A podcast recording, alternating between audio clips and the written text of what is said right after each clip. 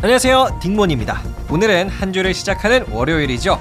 그래서 여러분의 똑똑함을 한층 더 업그레이드 시킬 수 있는 전 세계 재미난 소식들 준비해 왔습니다. 총 세 가지 소식인데요. 전 세계에서 가장 경쟁력 있는 도시의 정체 그리고 새롭게 떠오르는 대체 해산물 시장. 마지막으로 우리의 기름값과 깊은 연관이 있는 아랍에미리트의 소식입니다 오늘 끝까지 함께 하신다면요. 똑똑함은 물론이고 재미난 대화 주제까지 챙겨가실 겁니다. 바로 시작할게요. 첫 번째 소식은 GPCI 세계 도시 경쟁력 지수입니다. GPCI는 한 도시의 경쟁력, 즉 이 도시가 얼마나 좋은 곳인가를 평가하는 지표인데요. 총 6가지 요소를 종합적으로 판단해서 점수를 매겨요. 그 6가지 요소는 경제, R&D, 문화 교류, 거주, 환경, 교통 접근입니다. 그럼 여러분, 이 GPCI 지수에서 가장 높은 점수를 받으며 전 세계 1등 도시에 선정된 곳은 어디일까요? 여러분, 한번 맞춰보세요. 1번 파리, 2번 런던, 3번 뉴욕, 4번 서울. 정답은 영국의 런던입니다. 전 세계에서 가장 경쟁력 있는 도시는 영국의 런던이 뽑혔어요. 참고로 프랑스 파리는 4등이었고요. 뉴욕은 2등, 대한민국의 서울은 7등이었습니다. 8등이 독일의 베를린이더라고요. 자, 그래서 지금 서울시장님이시죠? 오세훈 서울시장님은 서울의 도시 경쟁력을 글로벌 top 5까지 끌어올리기 위해서 올해만 2조 8,699억 원을 투자할 예정이라고 밝혔습니다. 그 투자 중에 하나로 노들섬 전망대랑 노들섬 수상 예술 무대가 있어요. 뭐 저도 서울에 자주 가는 사람으로서 누들섬이 어떻게 바뀔지 기대하고 있겠습니다. 자, 그럼 첫 번째 소식 세계 도시 경쟁력 지수였고요. 1등은 영국의 런던, 대한민국의 서울은 7등이었습니다. 여러분의 마음속 1등 도시는 어디이신가요? 저는 뉴욕이 가장 매력적이었어요. 그럼 두 번째 소식으로 넘어갑니다. 두 번째 소식은요, 요즘 굉장히 핫해지는 시장, 대체 해산물 시장입니다. 여러분, 대체 육이라고 해가지고 콩으로 만든 불고기, 이런 건 많이 들어보셨죠? 그런데 2, 3년 전부터 특히 미국, 유럽 등을 중심으로 대체 육을 넘어서 대체 해산물 시장이 엄청난 주목을 받고 있어요. 대표적으로는 스페인 기업 미믹이 토마토 등을 이용해서 참치회랑 똑같은 맛이랑 식감을 만들어내는데 성공을 했습니다. 자, 이렇게 서구권을 중심으로 대체 해산물 시장이 주목받는 이유는요. 바로 환경, 무분별한 물고기 잡이로 인한 생태계 파괴 때문이었습니다. 최근 넷플릭스에서 아주 큰 인기를 끌었던 다큐멘터리 시스피라시라는 작품을 보셨나요? 굉장히 인기였던 이 다큐멘터리의 주장은 다음과 같았어요. 바다를 망치는 주범은 플라스틱이 아니라 무차별적인 수산업 때문입니다. 뭐 그러니까 각종 기업이나 어부 등이 물고기를 너무나도 많이 잡아서 생태계가 파괴되고 있다는 주장이었어요. 이러한 주장을 다뤘던 다큐멘터리가 큰 인기를 끈 덕분에 대체 해산물 시장이 더 핫해졌습니다. 진짜 물고기가 아니라 야채 등으로 물고기 맛을 구현해내는 거기 때문에 뭐 바다 생태계에는 전혀 해가 되지 않으니까요. 그렇다면 우리나라 대한민국은 이 대체 해산물 시장을 어떻게 개척해 나가고 있을까요?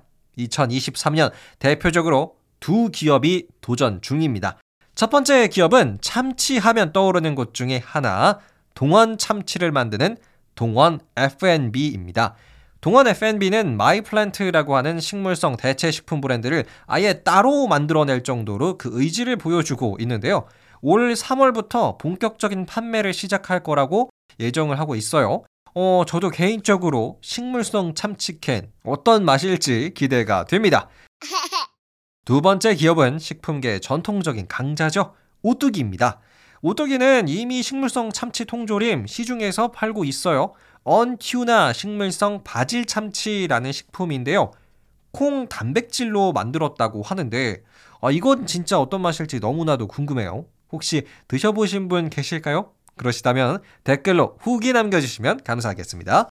자, 그럼 지금까지 새롭게 떠오르는 대체 해산물 시장이었고요. 오늘의 마지막 소식은 우리의 기름값과 관련되어 있는 중동의 소식입니다. 중동의 국가 중에 두바이가 속해 있는 나라 아랍에미리트 UAE 정말 많이 들어보셨죠? 근데 이 아랍에미리트가 오펙 석유 수출국 기구에서 탈퇴를 할 수도 있다 라는 충격적인 소식이 있었어요. 이러한 뉴스를 최초로 보도한 곳은 미국의 유명 언론사죠. 월스트리트 저널인데요. 이런 추측성 기사가 나오자마자 실제로 국제 유가가 한 3% 정도 하락을 했대요. 뭐 솔직히 우리 입장에서는 기름값이 좀 싸질 수도 있다는 뜻이니까 조금 반가운 소식이긴 한데요. 아직까지는 아랍에미리트의 오펙 탈퇴 100% 결정된 내용은 아니라고 해요. 그렇다면 왜 갑자기 지금 아랍에미리트가 석유 수출국 기구에서 탈퇴를 한다라는 기사가 나왔던 걸까요? 그 숨겨진 이유가 되게 재밌었습니다. 여러분, 아랍에미리트가 중동 국가들 중에서 사이가 안 좋은 나라가 하나 있어요. 바로 사우디아라비아입니다. 뭐 이번 월드컵에서 엄청난 활약을 보여줬죠. 뭐 그 사우디 왕자가 너무나도 기쁜 나머지 선수들한테 롤스로이스 한 대씩을 다 뽑아줬다고 해요. 뭐자 이렇게 사우디아라비아 역시 대표적인 오일머니 국가, 돈 많은 산유국인데요. 하지만 UAE랑 사우디아라비아는 여러 가지 외교적인 갈등 때문에 사이가 좋지 않아요.